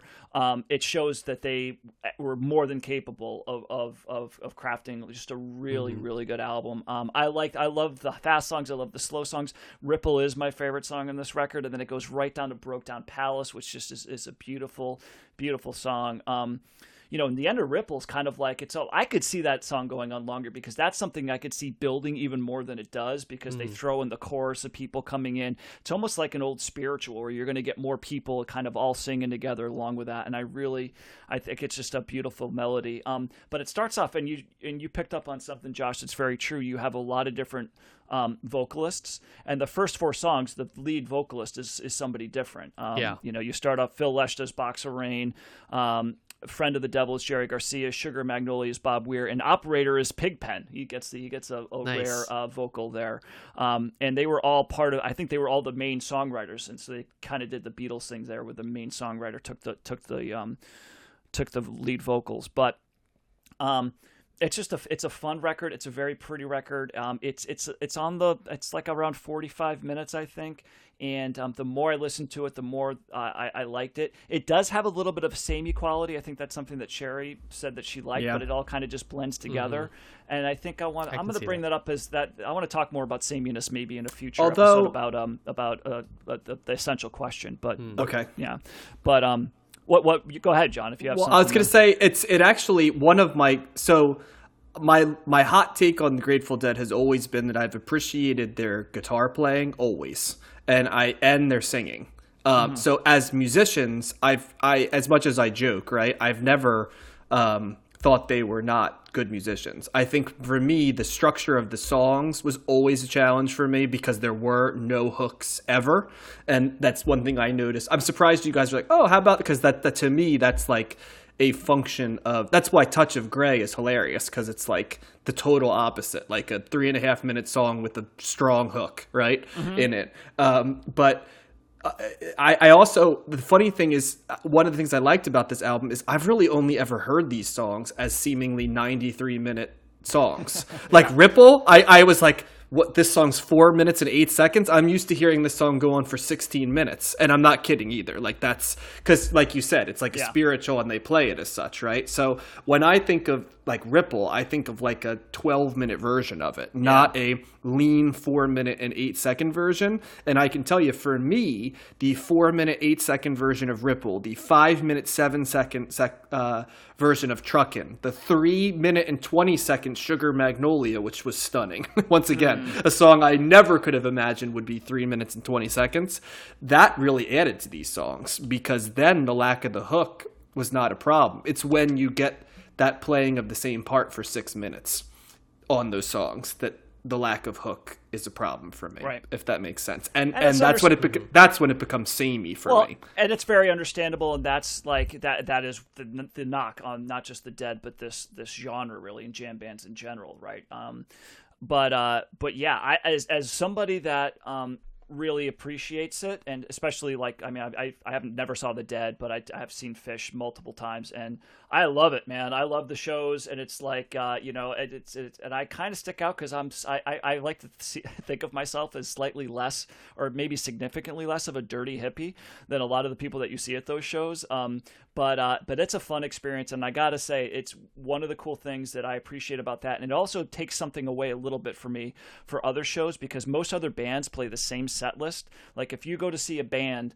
and you look and and you want to know what they're going to play, you can pretty much look up the set list what they did the last couple of nights, and it's going to be the mm-hmm. same thing, right? Mm-hmm. And maybe sometimes that's okay because you want predictability. People want to hear the songs that they really like, and you maybe get excited about you know seeing what they're going to play. But there's something about just going to a show and everything is its own unique experience, you know. And and and say what you want about the drugs and the scene and everything like that. It's just as a music fan of just what are they going to do? It's like it's it's it you know that event is its own unique thing, and I think that that's certainly something that um, I wish more bands would do is try to Well- just draw more stuff instead of doing the same set list every night. You know. Yeah, is- I agree. you know, and that bored And- Garcia, and he's like, "I'm not doing that. I want to." And, and they would, he would just look on the crowd and be like, "All right, we're going to play this," and that, and it was just like it was in the And moment. I yeah. I love that. I, I always uh, uh, Pearl Jam's another band that kind of takes a little bit of that, Yeah, right? yeah, Same thing, and even yes. done. But uh, I uh, but obviously in a different way too. But I I will say I always while while not ever wanting to be a part of it, I always appreciated the pureness of heart of the Grateful Dead scene. And there's something very novel about Jerry Garcia being one of the few artists who you know they're always fascinating me the grateful dead because they had this huge commercial presence while also i always got the feeling that other people made more money off of the commercial juggernaut of the grateful Oh, yeah. dead. You know it's not like kiss right? The other band i think of with the huge commercial presence they got as much money as they possibly could right? The grateful dead are like the only other band i think of with that big a you know marketing presence i guess Mm-hmm, and brand but that um you get the feeling that they were getting one of every hundred dollars as opposed Yeah. to 50 of every hundred yeah, they are the opposite of Kiss in just about every single. every single and i don't mean to roll them to i just was thinking like bands that have like a brand and you can Yeah. get something of everything you know yeah, So, yeah, Yeah. yeah, Yeah, they are auth- they are authentic for sure. Right? Yeah. Grateful Yeah. Dead. and I, yeah, that's probably the thing that I appreciate the most about about that um, that that type of that genre. I guess it's its own genre, really. Um, so uh, so yeah, they they're uh, just to finish up. They were inducted into the Rock and Roll Hall of Fame a year before Jerry Garcia's death. Um, they, they were inducted in '94. Jerry Garcia did die in '95 in August of '95. He was. It's a very sad. I actually watched a documentary on them. It's on. Um, it's a six-parter. So to Oh yeah, the long, long strange trip. yeah, they don't even do documentaries short. They do those long too. So, uh, so it's a six-parter, but it's very cool. And um, I didn't know really anything about Jerry Garcia or their story at all before this week, and I really did like that. I really found Jerry Garcia to be a very um, likable person, but just also a very sad figure because he's one of these, you know, for he just he just played constantly, right? Even when the Dead took a hiatus, he would play with his band. He took drugs. He wasn't healthy at all. Um, he and, uh, strikes me he- as a huge hedonist yeah, and he, well, and he, but he also felt the weight of everything. He felt that you know he. He could well. First of all, he was like when they would go on tour, he couldn't come out of his hotel. Like the other band members could. If he left the hotel, it would be like Beatlemania type of thing. Oh, he ah, could, just couldn't go anywhere. Hmm. And he also like felt bad. People told him that he should take a break, but he was like, "Well, I can't because there's like a hundred people that rely on us on us for their salaries. Right? You have all these people that are like real that this is a huge part of their lives, and he felt like an obligation to to come through for all these people that had become so dependent and so loving, and they viewed him as like a god, dude. It's like it's insane how people thought of him, but it really did take a toll on him, and he did eventually die of a heart attack at like age 53, which like I couldn't believe. I'm like he was only 53. like if you see Yeah, pictures geez, of him, he was just he ballooned up and became very overweight, very unhealthy. Um, and it's it was a, it's a very sad story about what what happened with Jerry Garcia, but um. Uh, and uh, just to wrap up this album, it was ranked 82 um, in the 1970s, number 16 in the year of 1970, and 316 of all time. So, um, and we will do a brief little uh, cold listen hot take on Workingman's Dead, which uh, I believe is very similar to what this listen is. So um, we'll have that to look forward to at some time in the future. Nice. great All right. So finally, let's kick it over to uh, to Josh. Little CSNY. Yeah. So s- some synchronicity with these other bands in terms of uh, some storylines and, and themes, but in the opening uh, montage you had "Helpless," and now th- in the opener you're going to hear "Woodstock."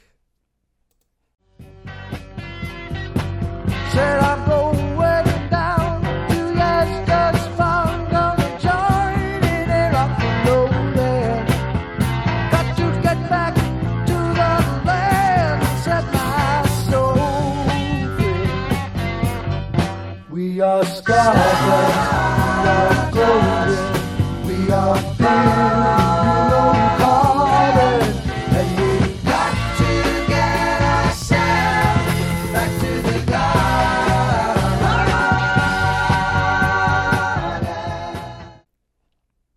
Okay, so Crosby, Stills, Nash and Young now. Uh, this is their second album, Deja Vu, March 1970. It was released. It's currently 78 on Best Ever Albums, albums of the 70s. And we talked about their first album, Crosby, Stills and Nash, self-titled, back on in season one, episode 17. So, just a quick uh, recap from where we left off. You've got Graham Nash, Stephen Stills, and David Crosby, and now Neil Young, all of other bands previously, all in the Rock and Roll Hall of Fame for other bands, but they became the first supergroup, and their first album was released in May of 1969, and then Neil Young joined them in July of 1969. Uh, the terms of Young's contract allowed him to still tour with his band Crazy Horse and give him some some freedom uh, in that respect. He did perform with Crosby, Stills and Nash at Woodstock and also at Altamont, um, although he, he does not appear in Woodstock. Uh, and Crosby, Stills and Nash as a whole do not even appear in "Gimme Shelter," um, the documentary that we mentioned um, that ended Wait, you the s- so '60s. so Neil Young he played at Woodstock, but he wasn't in the movie. Yeah, only only the three of them were uh, Graham Graham Nash and, and Stills were in the Woodstock movie, but he was there too. So they didn't So- show all of their numbers in the Woodstock movie. Okay, so oh, okay, got it. I was like, what do they just tell him like to put the camera away from Neil during No. their? okay, I yeah, I think a lot of the bands, you know, they they all performed multiple numbers, you know, because it was over three days. But right. um, they only sh- they only had a couple of uh, songs that they appeared in, and then the whole band, including Young, was not in "Gimme Shelter," even though they played at Altamont as well. Okay. Um, this album was released in March of 1970, but was recorded between July and January, or July of 69 through January of 1970. So, you know, with the success of the first album, uh, the drama starts right away, as we as we know. right right before the start of their second tour in April of 1970. Um, Stills fired the bass player Greg Reeves because he wasn't playing bass consistently, um, he, and he wanted to like he was kind of like too out there, or he was playing, uh, you know, too freely, I guess, in some way. Um, and he also wanted to sing one of his own songs at the show, and they said no, you're, because your song sucks. We're not going. We're not going to sing. Was was he upset that he was not the R in the group? Is that? Yeah, I imagine that being a big argument. Yeah. yeah. Um, the he- they were then uh, he was replaced by Calvin Fuzzy Samuels, who was a homeless Jamaican musician that st- Stills found at Island Records in the London studio. I thought you were gonna say on the street. I mean, maybe outside of the studio. In in his sex mansion, since he was the one who owned it. To go back Yeah. deep, yeah. They also they also fired uh their they ended up firing their drummer Dallas Taylor who was on the first album, um, who frequently fought with Neil Young and also uh, when Young threat threatened to quit um, if they didn't fire him because um, after their first show of their tour. Um, Taylor claims he was fired because he started flirting with uh, Young's first wife while Young was fighting with Stills over the firing of the bass player. so who knows? well, isn't that part, isn't that part of it too? Because I think that like the bass player Reeves was like buddies with Neil Young, and so Stills didn't. There was like a power struggle between the two of them, and so like Stills Yeah. fired the bass player, and then Neil Young fired the drummer because the drummer was friends with Stills. Like it was, it's like all very like third grade, like you know, Yeah. kind of behavior. yeah so this is this is after you know all this stuff i'm talking about just to get the timeline straight the album was this album was released march of 1970 and this all kind of you know there we already knew about the tensions in the band before neil young joined neil young joining kind of exacerbated the tensions, and then all of this stuff happened after the the release of the of the album. Um, much like the Stooges, they they break up after this album um, due to all the the drama that I am citing. So, um, also they um, while on on the second tour for this album, the Kent State shootings happened, and Young wrote um, Ohio very quickly as a result. And uh, it was released as a single. They pushed the studio and them, I guess themselves, pushed it out as a single, while Teach Your Children was still kind of released as a single on the charts too. So that was Ohio was kind of separate, but um, important, obviously, and kind of one of their more famous songs, and also one of their higher higher uh, ranking songs on the charts, and um, a, bi- a big you know like protest song um, for what was going on in the world. Uh, speaking to kind of our original question or our central question about what we think of when we think of the 70s. So also to add to the craziness, Stills was on a lot of uh, cocaine and alcohol, abusing both at the time. At one point during the tour, he performed an extended solo set uh, while with the band, not approved by the other band members because Yeah. he found out that Dylan was in the audience when they were in New York City. And so then I guess he just took it upon himself to, you know, impress Dylan or something or something. um, I'm just imagining that backstage scene with those personalities. Yeah. yeah. Um, the band also fired Stills at one point for two nights during the tour um, when they were in Chicago just because of his craziness. And then the tour finally ended on July 9th, 1970. And then the band broke up almost immediately after that. Um, they also pursued solo projects after this, you know, to varying degrees of success. Um, actually, I think they were pretty all successful solo artists after this, and then they reunited for a tour in '74, um, which had mixed results, and then they broke up again immediately. Um, this album stayed on the charts for 97 weeks and was is currently their highest selling album of all of their careers put together, even with their solo works. Um, it reached number 11 on the year end charts for 1970. It had four singles, but only three charted. Uh, Woodstock was the highest at 11.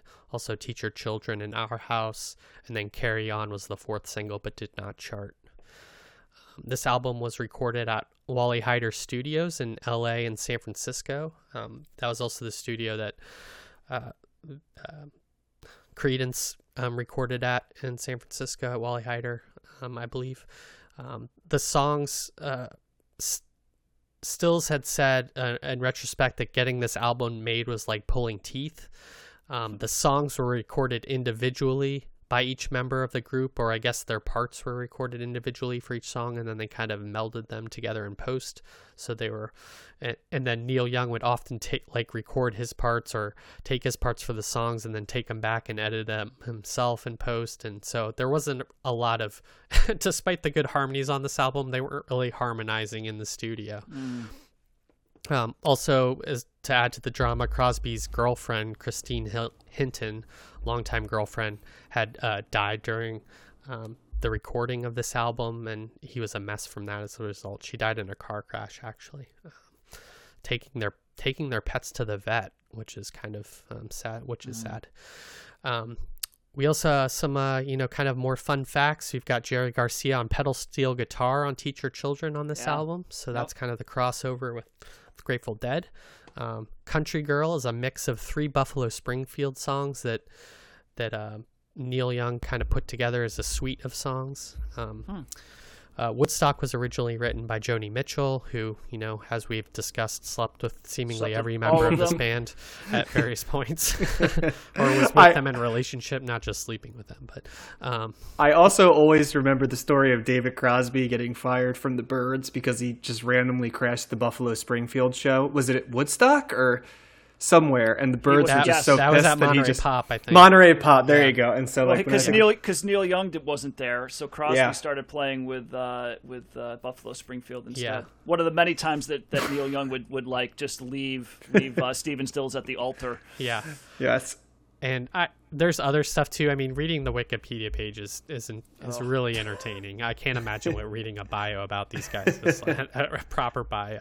But yeah, so this this album really is kind of a continuation of the first album in my mind. Um, it, things happen so close together, and I wanted to add a little bit afterwards for the breakup. So, so John, what did you think of of Deja Vu? Did you get Deja Vu listening to this album? Well, are we talking about the CSN or are we talking about the Y? Because the songs where clearly the Y is at the forefront are mm-hmm. very good. I mean, Ohio's not on this. I actually thought Ohio was gonna be on this album, so I was kind of shocked. And that's like, it's funny that you mentioned that Ohio came out at the same time as Teach Your Children because to me. Teach Your Children and Our House are the songs I think of of this album, along with Carry On. But mm-hmm. They uh, uh, just they're so schmaltzy to me like those songs. Like i can appreciate the harmonies in particular of those songs but just the song our house is just it just seems like every commercial from a certain time period. You know what i mean? Like Yeah. it's like two cats in the yard life use it's like that it's like that type of folk that I'm just like, ugh, you know, just it doesn't do anything for me. And then like right as I get roped into that and I'm like, pretty sounds, but doesn't do anything for me, then there will be like a Neil Young song that comes out of nowhere. And it's like this here's the why that makes this a different group altogether. And so from that end of things, the stuff that's the Y parts I love. The stuff that's the CSN, like I appreciate the harmonies and the um the craftsmanship, but it just it just doesn't have any edge for me at all, and it just is there, kind of. So that's my initial hot take. I'd be happy to expand along the way, um, but I'm actually shocked you didn't pick "Carry On," "Teach the Children," or um, any of those songs. You you went with two of the deeper cuts, and so um, I think if people were listening to this uh, and listen to the montage song and um, where I picked "Carry On." Um, it'll sound one way, but the, the track you pick, Josh, will sound very different, I think. And that's an interesting part of this album. Yeah.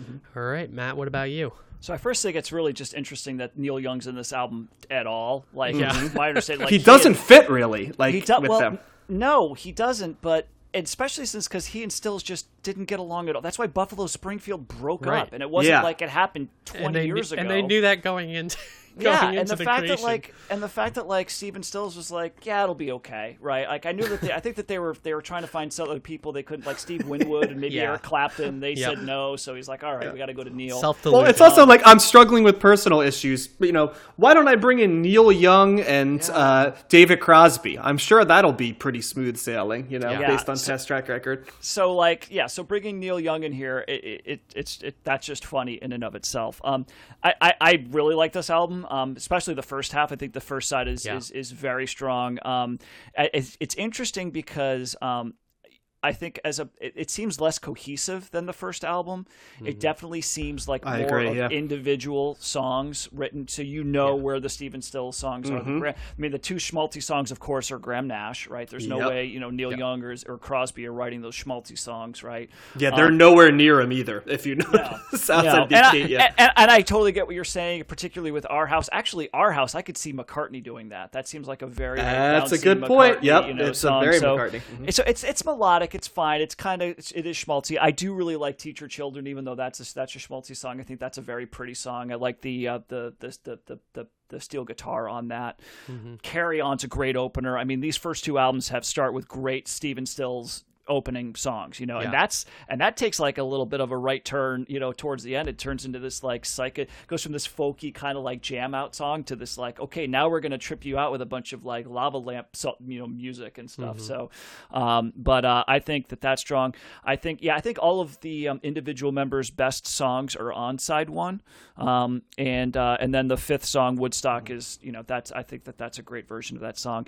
But I agree when you when Neil Young comes on with Helpless, it just kills me. You know that just to me, I like all those other songs, but the Neil Young song is like this is this is a different level. Um, I, I wouldn't say I necessarily felt that way about Country Girl. That was a very interesting song, and um, and with both of those songs, Helpless and Country Girl, you certainly see the Neil Young laying the groundwork for what he would do later on when he did uh, after the Gold Rush and Harvest. You know, there's very similar sounding songs on both for both different ways, the folky Yep. song and then the one that's very produced with the orchestration and the the timpani and stuff. Um, Helpless know. sounds like it could be on After the Gold Rush or Harvest. Exactly. That's what I'm doesn't saying. I think I think both Yeah. of these songs could, Yeah. you know, because he was doing both of these sounds on those on those albums. Um, and uh, but I love Neil Young's voice when he comes in. I'm just not like I was, you know, hating on any of the other other guys, but when he comes in and he just sings, I'm like, oh, that's just that's so. Yeah. I, I love Neil Young, um, and I'm excited to cover his solo more his solo stuff later on.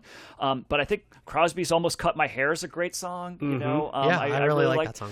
I liked all that. Um, Deja Vu is a little is, is okay. I think four four and twenty is a is a pretty song for the still song. Mm-hmm. Um, Did you laugh as hard as I did that there's a song called Four Yeah. Plus Twenty on it? Plus That made 20, me laugh. yeah. Yes. It's like, well, that was probably the that was the that was the light drugs that uh, that, that that that they were Mm-hmm. probably partaking in. So, um, so yeah, and, and I can just see this album almost seems to me like what probably what they were doing in the studio was probably very similar to what the Beatles were experiencing doing the White Album. You know, just everybody hating each other and Mm-hmm. like doing their own thing and like being really resentful and stuff. And actually, Josh, I think I did see something that Graham Nash for when he did Our House when he was approached to you know license that he was trying to get everybody else to like agree to it, and Neil Young was like, I don't want you doing that. You know, I don't want my name associated. He's like, well, screw you, because I don't think Neil Young played on that. I think Neil Young like No, that's what I'm saying. There's There's there's nothing like with that that you could even tell that he's in the bit. It sounds like the old Yeah. stuff. Yeah. Yeah, and and that's you know, and so like Graham Nash did it anyways. Like screw you, I'm gonna get, I'm gonna cash a check here. But um, but yeah, some of that stuff you hear, like "Helpless" is just Neil Young. Four and twenty is just um, is just stills. It's pretty just much, stills, you know? yep. So Yep. there's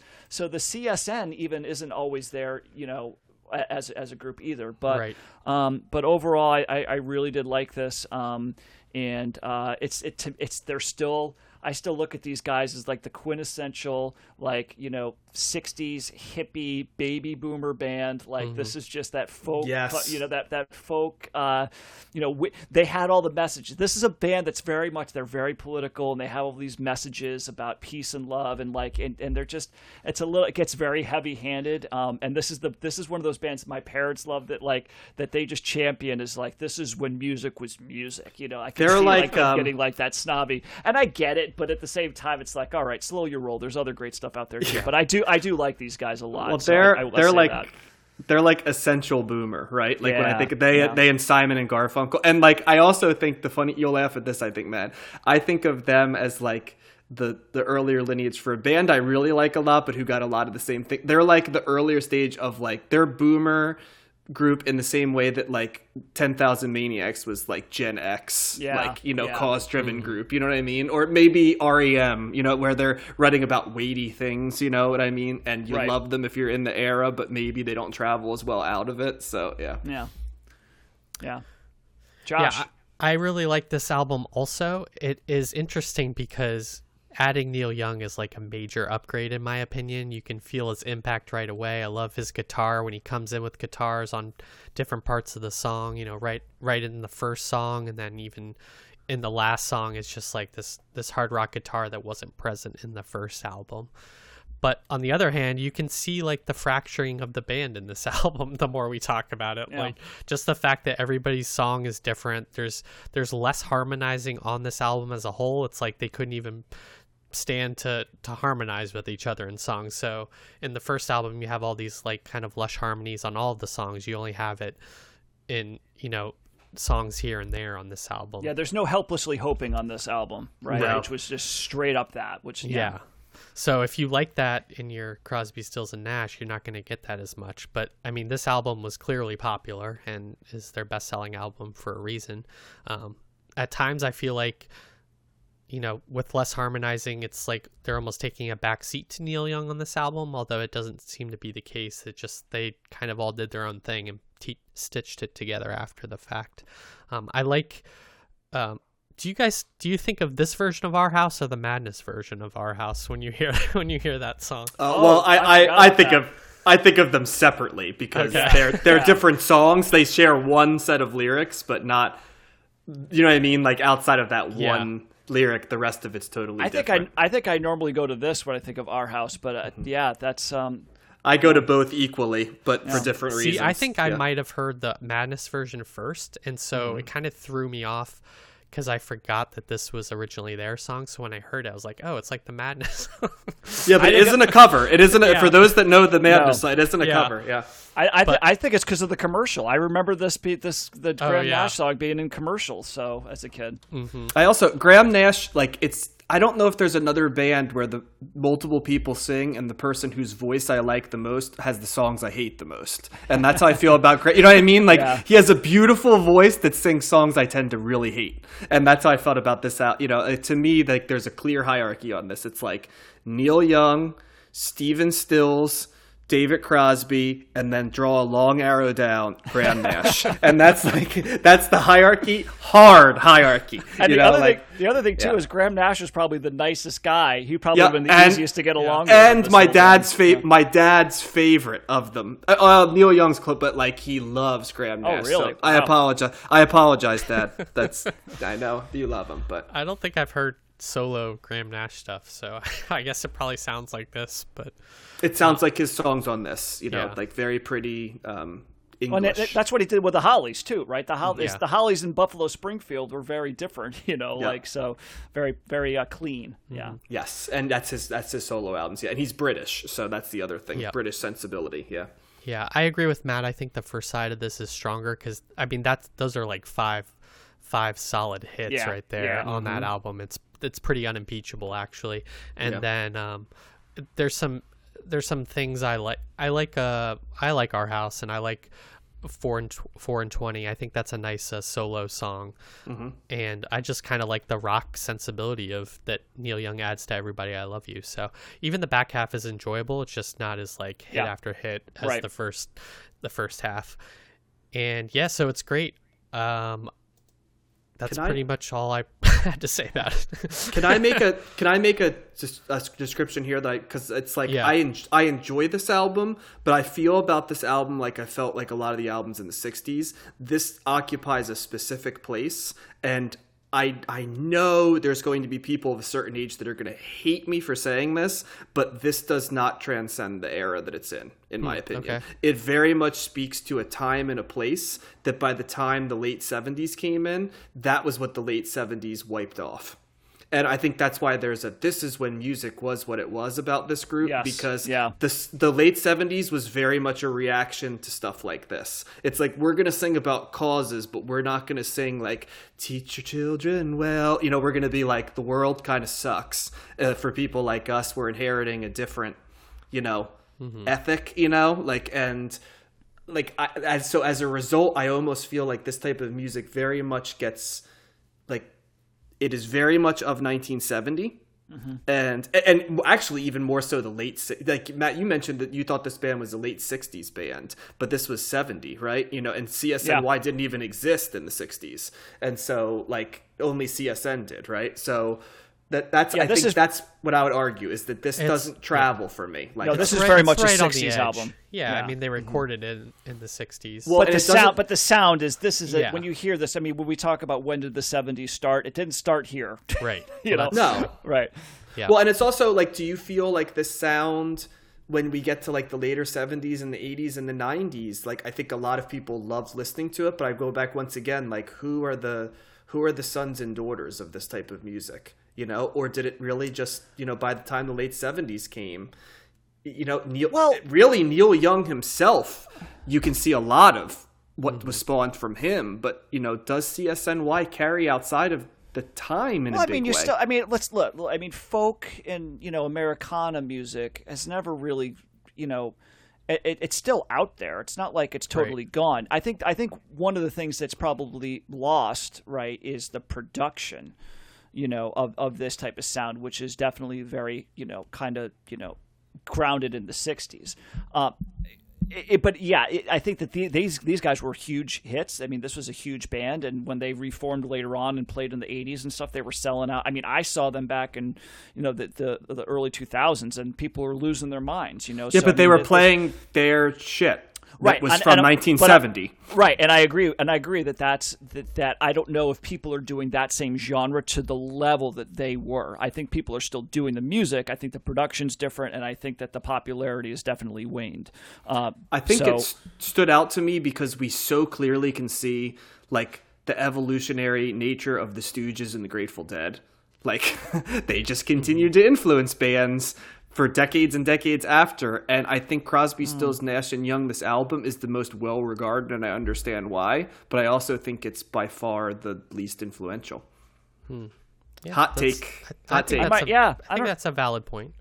I might need to think more about that, but uh, I, I I'm not going to totally come out and disagree with it. But um, uh, yeah, I think I, I think that there's definitely that feeling though that these were you know these freaking people love these guys, man. And I remember even in high school, I Yeah. remember like you know kids like like let's go see Crosby, Stills and Nash, and I was like, eh, like I, it took me a while to get on that train. Um, but uh, you know, I You I had kids in your high school wanting to go see Crosby. Even the hippies near me weren't necessarily saying, "Hey, let's go see CSNY." Yeah, I, rem- I, CSN, re- I remember a friend going up to another friend, like she was all excited. She's like to my buddy John, like, "Let's go. We're gonna get see, see Crosby, Stills, and Nash." I'm like, "You're gonna go see what?" like, Wow. I, I wasn't feeling that at the time, but uh, yeah, I, I, I mean, I this was one conversation I heard. You know, it wasn't like Yeah. it was this overarching thing, but um, but yeah, um, yeah, I think, uh, and this is the t- this is the type of thing that the Stooges were, you know, like, man, I'm sick of this stuff. you know, this and uh, Yeah. it- it- it's a very which isn't totally difference. fair because this is really well done versions of that That's type true. of music. You Yeah, know, so sure. I, I do want to say that like it's a very enjoyable album. It, it's what was reacted to, but it's there's a lot of tripe that's worse. You know what But I mean? that really, but don't we yeah. need? But don't we need this stuff though? I mean, don't you need like you know, Mm-hmm. re, you know, certain movements or bands or genres or whatever, and then don't you the reactions to them start new genres and stuff like Yeah. that? So even though they're totally, I mean, it's all part of the thing, right? So Right. they're influential maybe in some ways, and they're influential in cho- totally different ways, like the the backlash, right? Mm-hmm. Um, and I think that I think that we kind of lose sight of that sometimes, and that's you know, it's it's looked at as a negative, but it's also really positive for the different Mm-hmm. the different direction that people want to take music. So I think it's important for that as well. Yeah, that's a good point, Matt. Absolutely. So yeah, another another uh, the beginning of the end of the Crosby, Stills and Nash for Yep, us. this was oh yep. So this was ranked number seventy-eight in the '80s or the '70s, sorry, and 15 in 1970 and 307 overall. Hmm. So this is one of the more I think the so the Stooges album I think was the highest ranked. That was like 48 or something. So I think that was the highest ranked album that we covered today. Hmm. That surprises me. I would have thought the CSNY one was. yeah. So, well, next week we're going to go in a slightly different direction. Well, kind of, because we're going to have another Beatles album. Uh, spoiler alert: this is this is the last one uh, that, that there is. "Let It Be" by the Beatles, which will pose the question: Does Matt's love of the Beatles outweigh his hatred of the Wall of Sound? That's the essential question, perhaps next week. Uh, then we're gonna, then we're going to do "Maggot Brain" by Funkadelic um, or Parliament, depending on uh, how you want to go in terms of group name. And we'll talk a little bit about why those names can be synonymous or separate, depending on how you look at it. Uh, so we're going to be going back into the, the funk, which I think we've really only touched on so far with some bonus episodes. Ike and Tina, Isaac Hayes. We did have Sly and the Family Stone in a full Yep. length episode, but we're going to be getting We've had that. we've had a lot of elements of funk, but I don't know straight up funk. I don't know if we've really gotten that yet. We don't You've have got- the Renegades of Funk either. yeah, exactly. Renegades funk. Who's covering that one, John? And then, uh, that is going to be me. That's going to Okay. be me who gets Funkadelic, and then and jo- that makes obviously sense. You're the funkiest Matt- member of this bunch, right? Uh, well, in in both vibe and smell, depending on time. And yeah, and then uh, and then, despite how many times Matt has tried to tell us that people have created metal in the '60s by different stuff, we are going to start with where metal. real metal started with Black Sabbath by Black Sabbath next Wow. week, which I would argue is the first metal album we're going to cover along. I the believe way. Ozzy Osbourne was a big Beatles fan. He was. He loved them. We'll talk about that next week, but let's just say that you're not going to see a lot of the influence in the first album. So we'll have to search for it. But yeah, so a metal album, a funk album, and a, a very interesting Beatles album. Arguably, Matt, do we say the most interesting story leading up to it, possibly in a series of interesting stories? It may It's- be the most. It's up there. I, I, I might say the White Album is kind of a more. Mm-hmm. Uh, the, the White Album was just like a, a, a, a nuts situation. There's all kinds of stuff going on, but but Let It Be's got its own thing going on. So Mm-hmm. for, so yeah. So, yes, so those are our albums for next week. We really look forward to covering them in episode two. Um, any final thoughts, guys, before I sign us off? I don't. It's already very exciting if we're covering Black Sabbath in the second episode. Yeah, Yep. I, I'm, yeah. I, I, I love, I loved all three albums this week. Um, I think I'm gonna love all three next week, and uh, tip my hand there. But uh, yeah, seventies are, are going here, and I'm, I'm, I'm excited for it. Rip roaring. And one thing to know is that in the 70s, we're going to change it up a little bit, and that we're going to do three full length episodes every month. And then the fourth episode will be a cold listen, hot take of a veritable slew of albums, guys. A slew of albums that are going to be pieced together into an episode. So uh, for Josh and Matt, this is John wishing you a wonderful today and a better tomorrow. Take care of yourself. The the Stacks podcast is hosted by John, Josh, and Matt, who thank you as always for listening to the show. We'd like to thank our podcast host, Anchor, for hosting our full archive of shows. We'd also like to thank CleanFeed for providing our audio, and Audacity for providing the editing software we use for the creation of the show.